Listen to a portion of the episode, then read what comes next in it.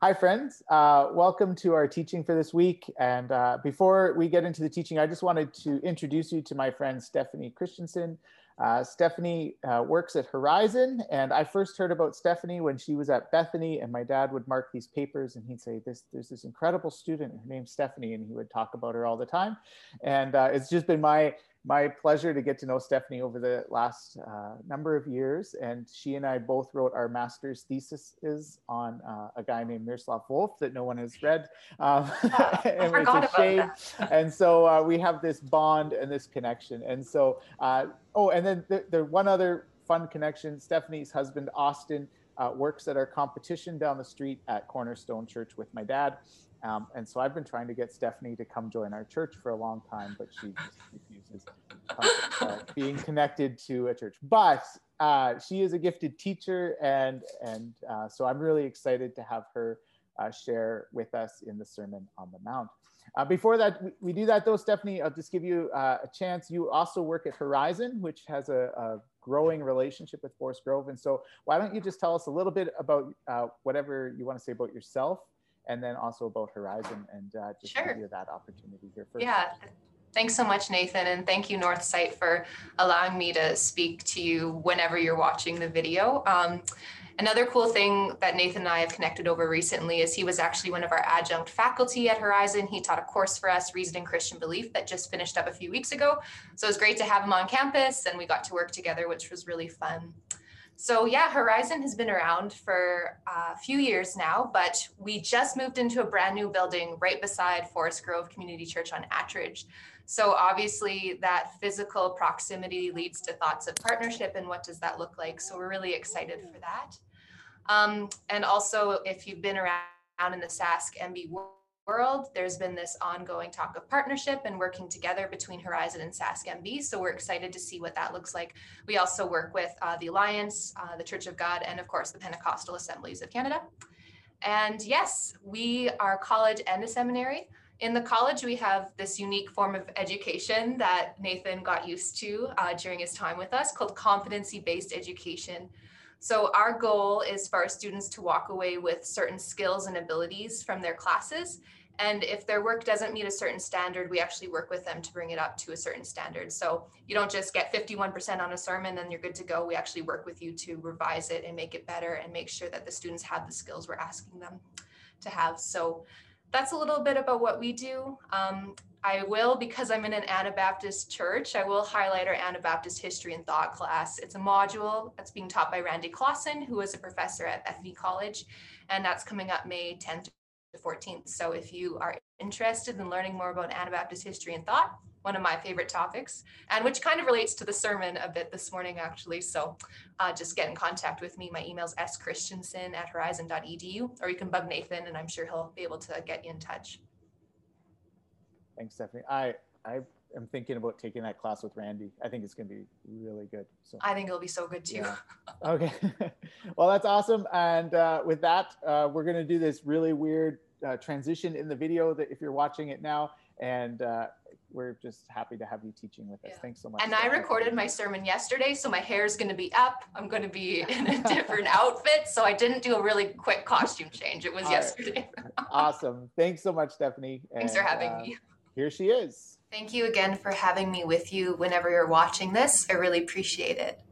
So let's start off this morning by talking about choices. So, some choices we make are not serious. Should I have toast or cereal for breakfast? Other choices are more important. Should I take that new job or not? And still, other choices will shape our stories in profound and irrevocable ways. There is a famous story of an early Anabaptist reformer named Dirk Willems, told in the book Martyr's Mirror. At the time of the Reformation, many Anabaptists were persecuted for their theological convictions that differed from the state churches around them. So Dirk, arrested and imprisoned in the Netherlands, managed to escape. Dirk ran across the ice, his captors in pursuit of him. He then realized that one of his captors had fallen through the ice into the frigid water. What choice would Dirk make? Our text today is Matthew 5 38 to 48, and I'll be reading it from the NIV, so please follow along with me. You've heard that it was said, eye for eye and tooth for tooth. But I tell you, do not resist an evil person. If anyone slaps you on the right cheek, turn to them the other also. And if anyone wants to sue you and take your shirt, hand over your coat as well. If anyone forces you to go one mile, go with them two miles. Give to the one who asks you, and do not turn away from the one who wants to borrow from you. You've heard that it was said, Love your neighbor and hate your enemy. But I tell you, love your enemies and pray for those who persecute you, that you may be children of your Father in heaven. He causes his sun to rise on the evil and the good, and sends rain on the righteous and the unrighteous. If you love those who love you, what reward will you get? Are not even the tax collectors doing that? And if you greet only your own people, what are you doing more than others? Do not even pagans do that? Be perfect, therefore as your heavenly Father is perfect. So, when we start talking about turning the other cheek and loving our enemies, lots of important questions and objections are raised. What about Hitler? What if no one had fought in the war to stop him? Or what would you do if an armed criminal broke into your house? These objections, while certainly straying to the worst case scenario, are indicative of deep questions and concerns that surround the topic of nonviolence. However, as Nathan talked about a few weeks ago, drawing from Matthew 7, verse 24, the Sermon on the Mount is about hearing Jesus' words and putting them into practice. Turning the other cheek and loving our enemies is something we do because Jesus asks us to, not based on whether it works or not. So, have you ever had this sort of fight with a sibling? You're playing around and you're having a good time, and all of a sudden, you push or punch your sibling just a little bit too hard.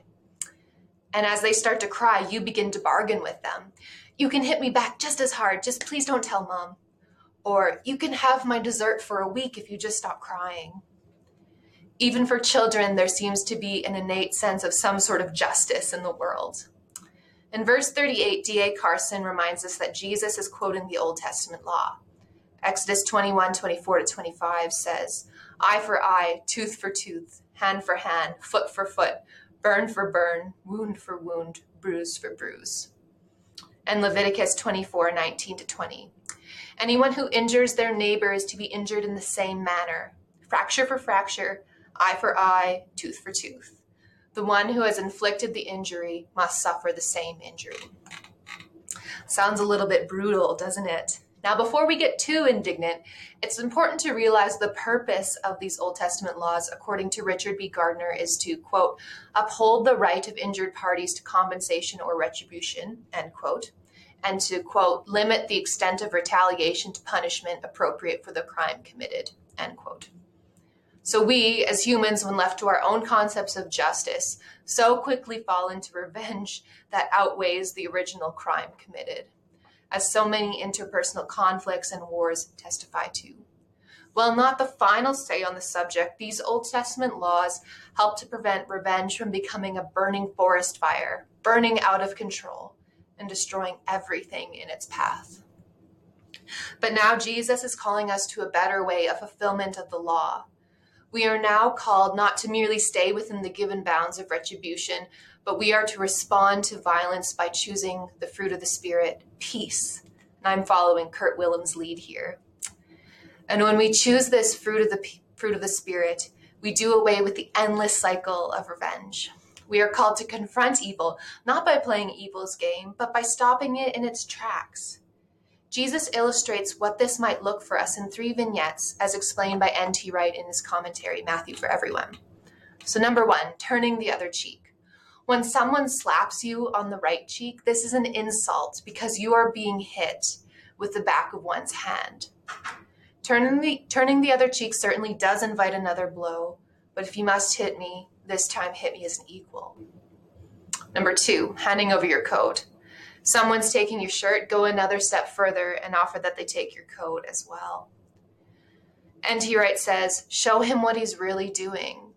Shame him with your impoverished nakedness, end quote, as you hand over your clothes to him. Three, go the extra mile. Roman soldiers could force an average civilian to carry their pack one mile, but no further. You were to carry their pack another mile, you might shock that soldier. He could get in trouble since he is only allowed to ask you to carry the pack for one mile. Often, verse 39 has been taken to sit passively by the face of evil. Do not resist an evil person. However, as these vignettes illustrate, there is a certain kind of resistance happening here. It isn't a violent resistance intent on getting even and inflicting further pain and violence, but it also isn't a call to passivity to sit by and let evil go unchecked. N.T. Wright says that, quote, whatever situation you're in, you need to think it through for yourself. What would it mean to reflect God's generous love despite the pressure and provocation, despite your own anger and frustration? End quote. We need eyes touched by the Holy Spirit, who gives us the fruit of peace, to imagine what it might look like to approach each situation not with revenge and violence, but with self sacrificial love. I am fascinated by the study of history, and when I look at the indescribable evil that has occurred throughout human history, it seems overwhelming to even begin to imagine what it might look like to resist this kind of evil without violence the carnage of the world wars, the heinous evil of the Holocaust, the unspeakable horror of various genocides. Where is the Sermon on the Mount in all of this? But just because it isn't easy doesn't mean Jesus doesn't ask us to. And not only does Jesus ask us to do it, he shows us how to do it. If we back up to verse 41, R.T. France notes that the word translated as forces is used only in one other place in the New Testament, in Matthew 27 32, when the Roman soldiers forced Simon of Cyrene to carry Jesus' cross. That speaks volumes to our vocation as disciples to pick up our crosses and follow Jesus wherever he leads. Jesus doesn't ask us to do anything he hasn't already done.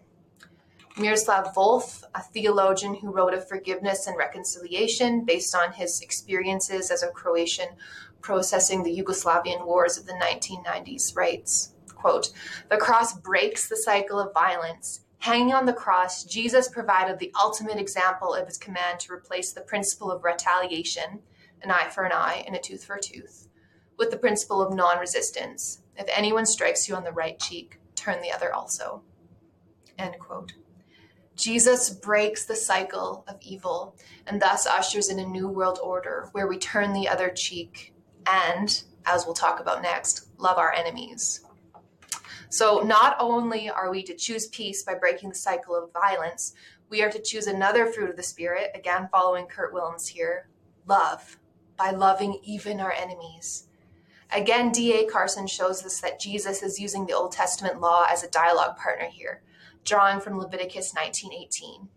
Do not seek revenge or bear a grudge against anyone among your people, but love your neighbor as yourself. I am the Lord. Only this time, there's been an addition by the Old Testament interpreters of Jesus' day hate your enemies, which shows up nowhere in the Old Testament. D.A. Carson reminds us that in the parable of the Good Samaritan in Luke, Jesus is going to redefine who a neighbor is. Not just someone who looks like you and acts like you and is easy to help, but anyone who shows up in your path is your neighbor. And not only are we not to hate our enemies, we are to love them and even pray for them. As D.A. Carson says, quote, praying for an enemy and loving him will prove mutually reinforcing, end quote. How much more countercultural can Jesus get? He is asking us to do what is so very difficult, what doesn't make sense, what doesn't benefit us, what we likely don't want to do. I've never been much good at sports and I don't follow any sports currently. When I was a kid, I watched my dad ardently cheer for the Toronto Maple Leafs and I wanted to be like him, so I cheered for the Leafs as well. You can pause the video here and insert your sarcastic comment if you like. I would wear Maple Leaf pajamas, I would watch the games with my dad, and I even attempted to compile stats of the team and players just like my dad did. None of this stemmed, I believe, from a great love of hockey, but rather from a great love for my dad and a desire to be like him. When we love our enemies, we are doing what God has done for us and for the whole world, that, as verse 45 states, we may be children of our Father in heaven. And we will be able to reflect that piece of God's character more when we understand our own deep need of Him, that once we were His enemies and He has now brought us near. Ephesians 2:13. But now in Christ Jesus, you who were once were far away have been brought near by the blood of Christ. We will be able to reflect this piece of God's character better when we spend time with him in prayer, asking that we may be like him. This kind of love for enemies must be a fruit of the Spirit, for by sheer human willpower, I don't think we're going to be very successful. We are called to something more as God's people, as Jesus followers, enabled by the Holy Spirit. Verses 46 and 47. If you love those who love you, what reward will you get? Are not even the tax collectors doing that? And if you greet only your own people, what are you doing more than others? Do not even pagans do that? And all right now, Tim Geddert writes, quote, how desperately our world needs examples of people who are willing to live the life Christ modeled for us, to love our enemies, whether personal or national. If Christians won't be those models, who will? We do not ask how lovable the enemy is, or for that matter, how dangerous. We ask God how to treat enemies. God tells us, and God shows us. This isn't easy. There's no way that this can be easy. It is hard to love enemies. It doesn't make sense and it will cost us. Again, Miroslav Volf provides us with some poignant wisdom here. At the beginning of his book, Exclusion and Embrace, Volf writes, quote, After I finished my lecture, Professor Jurgen Moltmann stood up and asked one of his typical questions, both concrete and penetrating. But can you embrace a setnik? It was the winter of 1993. For months now, the notorious Serbian fighters called Setnik had been sowing desolation in my native country, herding people into concentration camps, raping women, burning down churches, and destroying cities. I had just argued that we ought to embrace our enemies as God has embraced us in Christ. Can I embrace a Setnik? The ultimate other, so to speak, the evil other? What would justify the embrace? Where would I, draw the strength for it? What would it do to my identity as a human being and as a Croat? It took me a while to answer, though I immediately knew what I wanted to say. No, I cannot. But as a follower of Christ, I think I should be able to. End quote. As Jesus followers, we know what we need to do, but we can't do it on our own. We need to be in the discipline of following Jesus in the little things so that when we get to the big, overwhelming, impossible things like loving our enemies, we can do it through the power of the Holy Spirit. We need to pray that we would be like Jesus. We need to invite the Holy Spirit to come to indwell us, to show us the way. Our passage ends with the instruction to be perfect, therefore, as your heavenly Father is perfect. And this serves as the, as the conclusion to all of the you've heard it said, but now I say passages. Now, the word we translate as perfect is the word for end in Greek. R.T. France tells us why this choice of word is important. The end is, quote, a life totally integrated with the will of God, and thus reflecting his character, end quote. Each day we are faced with a choice. Will I reflect God's character today? Will I choose peace and break the cycle of revenge, refusing to get even, refusing to put my rights as number one? Will I choose love for even my enemy, even when everything within me rebels at such a co- costly and paradoxical notion? So let's transport ourselves back to the Netherlands in the 16th century. Dirk Willems is faced with a choice when the ice cracks behind him under the feet of his pursuer. He could keep running. He could see it as a sign of good fortune and deliverance, as this turn of events would allow him to escape his unjust imprisonment. So, what does Dirk do? He chooses peace and love by turning back to rescue his enemy from the icy water, even though, in the end, this results in his recapture and being burnt at the stake. And as I've reflected on this story, I've asked myself, what makes someone do that? And the only answer that I can come up with is that when we follow Jesus, we are given strength to love our enemies, no matter what the outcome. Philippians 3 10 to 11. I want to know Christ, yes, to know the power of his resurrection and participation in his sufferings, becoming like him in his death, and so somehow attaining to the resurrection from the dead. May Jesus give us strength and wisdom as we seek to choose peace and to love even our enemies. Amen.